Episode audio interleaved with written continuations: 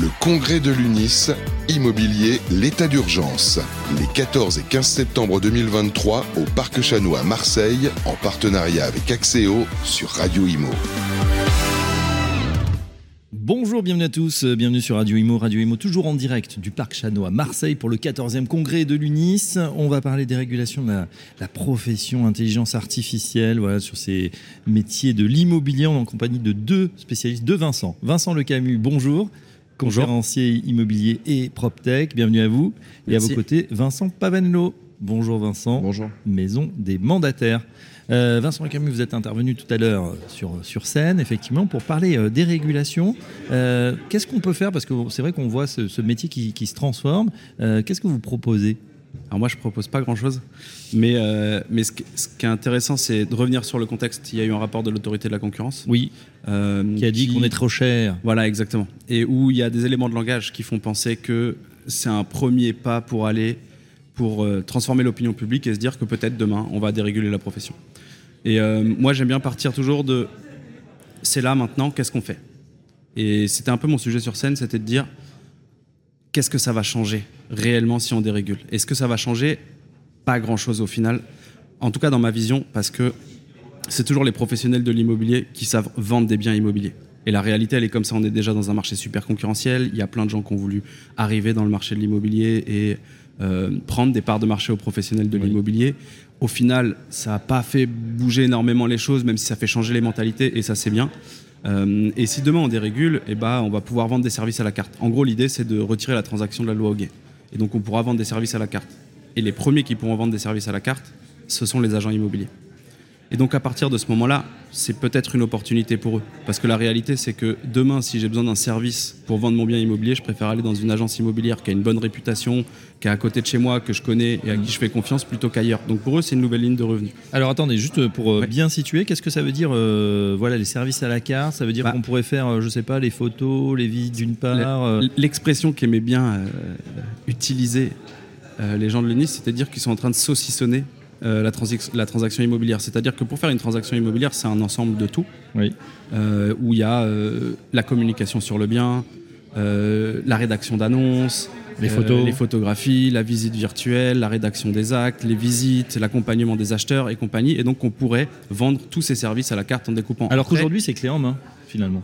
aujourd'hui c'est au succès. Une fois qu'on a vendu euh, le bien immobilier, bah, tu payes euh, des honoraires là-dessus. Mais il y a déjà des gens qui découpent en partie euh, les services aujourd'hui. Et la réalité, et c'est d'ailleurs le point du rapport de l'autorité de la concurrence, c'est que le client préfère bosser avec des professionnels de l'immobilier qui sont à 4, 5, 6%. D'accord. Donc mon point, c'est juste de dire ça changera pas grand-chose, sauf peut-être une nouvelle ligne de revenus pour les professionnels de l'immobilier. Donc et plutôt- une manière d'aller chercher les 30% de particuliers qui vendent tout seuls. En résumé, Vincent Le plutôt une opportunité ou quelque chose de, de Moi, je vois tout comme une opportunité. D'aucune menace. Bah, en, bien fait, ça. en fait, le vrai sujet, c'est si ça arrive, il n'y aura pas le choix. Ouais. Donc, il faudra s'adapter. Et je sais que la profession immobilière est euh, en capacité de s'adapter. On l'a vu depuis euh, 15 ans qu'on est sur le marché. Vincent Pavanello, votre avis Vous qui êtes Ouais. à la maison des mandataires Ouais, je, je vais réagir à ce qui est dit. D'abord, je pense que, un, euh, peut-être trois remarques. Un, il faut lire ce rapport, parce qu'il est intéressant. Je suis d'accord. Euh, et c'est d'ailleurs pour ça que je trouvais pas forcément très habile euh, les réactions super à chaud de certains euh, membres syndicaux, et pas ceux de l'UNIS, plutôt ceux de la FNAIM, de dire tout de suite il n'y a rien à garder, c'est une attaque, c'est une offense. Je trouve que c'est pas la bonne façon de réagir à ce type de contenu. Elle, c'est deux intérêts dans ce rapport. Un, ça permet de savoir quel est le regard de l'élite administrative de notre pays sur notre métier, parce que l'autorité de la concurrence, c'est ça. Et deuxièmement, le rapport pose un certain nombre de, de- de- de constats qui sont justes et qui sont aussi en notre faveur. Par exemple, le rapport ne nie pas le fait qu'aujourd'hui, le euh, consommateur a le choix. Oui. Ils mettent, ils mettent en avant dans le rapport les nouveaux modèles dont tu as très bien dit ce matin, il fallait venir à la, à la conférence de Vincent, euh, bah, qu'ils n'avaient pas encore démontré leur capacité, je pense aux agences en ligne, à prendre des parts de marché. On parle de 1% de parts de marché pour ces agences, mais elles sont citées dans le, dans le rapport. On parle évidemment des réseaux de mandataires, je ne peux pas le- ne pas en parler, qui ont été euh, la nouvelle force concurrentielle qui est arrivée dans ce marché depuis 10 ans et qui, euh, et qui là aussi permet aux consommateurs d'avoir le choix. Donc un, je pense qu'il faut, il faut le lire, c'est intéressant. Deuxièmement, il faut bien prendre en, considération ce qui est la conclusion de ce rapport, qui est en fait un double choix, une double recommandation qui est faite par l'autorité de la concurrence, pas tellement à notre secteur, mais à ceux qui le régulent et qui, et qui le régentent, de dire soit on sort totalement la transaction de la loguée, c'est le scénario 1, soit, scénario 2, on va en fait donner de la flexibilité dans le loguer pour vendre des services en amont. Moi, je pense, mais je crois que tu as la même lecture, que le scénario 1 n'a- pour vertu que le fait Oui. de nous faire accepter le scénario 2, puisque le scénario 1 remettra en cause tout un tas de, de principes. Et si on a fait la loguer il y a 50 ans, c'est pour éviter un certain nombre de malversations vers lesquelles nous ne manquerions pas de, de retourner, je pense, si, si on faisait ça. Et donc la question, c'est celle du découpage. Et là où moi, peut-être, je vais, c'est ma troisième remarque, qui est un tout petit peu en. Même si je partage tout ce que tu as dit, c'est moi, je considère que c'est une mauvaise voie parce que l'autorité de la concurrence cherche à défendre l'intérêt du consommateur. Je ne suis pas sûr que cet intérêt du consommateur soit mieux défendu dans une offre saucissonnée, assez incompréhensible, difficile à lire, puisque Pour être plus cher au final.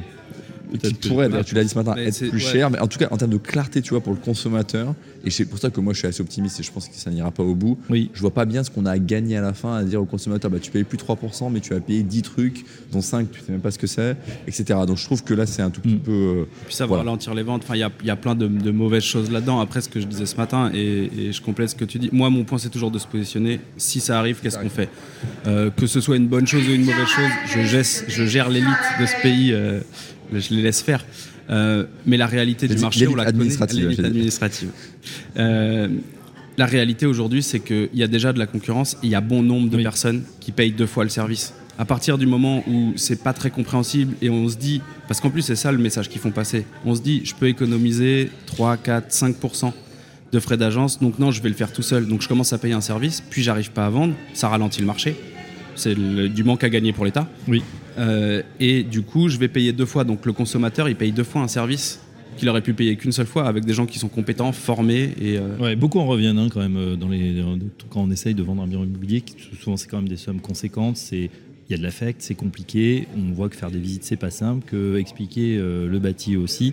Donc beaucoup en reviennent. Mais c'est vrai que ça peut être important. Je suis content que vous ayez cet état d'esprit effectivement euh, combatif. Bah tiens, transformer peut-être euh, une crise en opportunité, ça c'est tant mieux. Mais euh, Patrice Vergrit, qui était quand même hier sur la scène, a dit euh, c'est pas le sujet. Enfin, il a dit entre les lignes, il a dit on a d'autres choses à faire en ce moment, on est quand même dans une crise du logement très grave. Est-ce que vous avez le sentiment vraiment que ça va, ça va nous tomber dessus entre C'est une question de timing. Je pense que le timing est super mauvais pour ce rapport. Et il n'a pas été commandé euh, au moment où les taux euh, ont été euh, se sont relevés et où le marché est rentré dans une crise. Donc là, effectivement, le timing, il est super mauvais. C'est pas le moment de faire plus de mal à une profession qui déjà est en train de combattre pour euh, pouvoir accompagner les quelques transactions qui réussissent encore à se faire pour des gens qui ont vraiment besoin euh, de trouver d'autres logements, de vendre leurs biens immobiliers, d'avancer dans leur, euh, dans leur projet personnel. Ah, Ce qui est, ce qui est bien, c'est qu'on a un ministre du logement qui un avis sur le logement, donc ça nous change un petit peu par rapport à ce qu'on a vécu ces derniers mois, puisque c'était quand même ça le, le grand inconnu des derniers mois, c'est qu'on ne savait pas ce qu'en pensait le ministre du logement. Depuis hier, et grâce au congrès de l'UNIS, je crois qu'on a une vision assez claire de ce que veut faire le ministre du logement, c'est-à-dire ne pas toucher maintenant et aussi violemment à la loguer. L'enjeu est, est- est- est pas de pas la toucher du tout. Elle, a- elle est, elle est déjà âgée, cette loi, elle a déjà été changée pas mal de fois. Évidemment, il faut l'adapter aux nouveaux usages. On est les premiers à le, à le dire, mais il y, a, il y a un bon timing pour le faire et puis il faut concerter.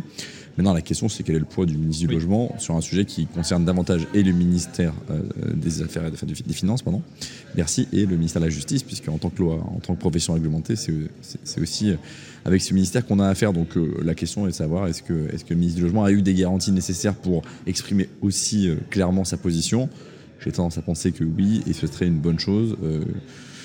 Qu'on reporte et qu'on qu'on ouvre une concertation euh, apaisée sur ce sujet plutôt qu'une décision à l'emporte-pièce dont l'État a déjà fait preuve, je veux quand même le rappeler, Mm. pour un métier qui, vous allez voir, est très très éloigné du métier de la transaction dans l'ancien, qui est la transaction dans le neuf C'est vrai. qui a été réglementé, plafonné. euh, Alors c'est un député qui s'est battu pendant des années pour l'avoir, mais qui a fini par l'avoir. Donc c'est c'est- quand même une menace qui est très crédible et à prendre au sérieux. Donc euh, voilà, il faut qu'on faut, faut qu'on suive ça. D'ailleurs, la question du plafonnement est à la fois abordée sans être abordée dans le rapport. Enfin c'est moi je pense même que dans la version 1 c'était plus clairement exprimé. Je pense que ça a été enlevé ensuite. Elle est suggérée clairement. C'est ça, elle est suggérée euh, et pour le coup, euh, elle serait et plus efficace dans l'objectif de défendre le consommateur qu'un saucissonnage. Maintenant, euh, ça contrevient. au- Ça serait combien à peu près? Il y a eu un chiffre qui est sorti? Bah, en non, fait, mais euh, c'est très compliqué, ça va dépendre. En fait, si vous dites c'est 4 partout, euh, en fait, à Paris, ça change rien, puisqu'on est en dessous Ouais. des 4 en moyenne, et puis euh, bah, ça, tue, ça tue toutes les agences de la Creuse. Donc, c'est Ouais. pour ça que c'est très compliqué, il n'y aura pas amené de règles C'est nationales. c'est et- 4% sur un parking, sur un bien à 1 million, sur un bien à 100 000 il y a euros, 110 ça 000 va pas agents. grand-chose. L'objectif, c'est pas de complexifier ça. Exactement. Il y a 100 000 conseillers immobiliers en France, la concurrence elle est partout. Et on peut pas à la fois se plaindre que dans n'importe quel village il y a 10 euh, conseillers IAD ou safety et dire en même temps euh, il faut plafonner parce que les honoraires sont trop élevés. Là il y a, il y a quelque chose qui, qui tient pas. Donc la concurrence est là, tu l'as dit Vincent ce matin, il n'y a pas besoin à mon avis de, de plafonner.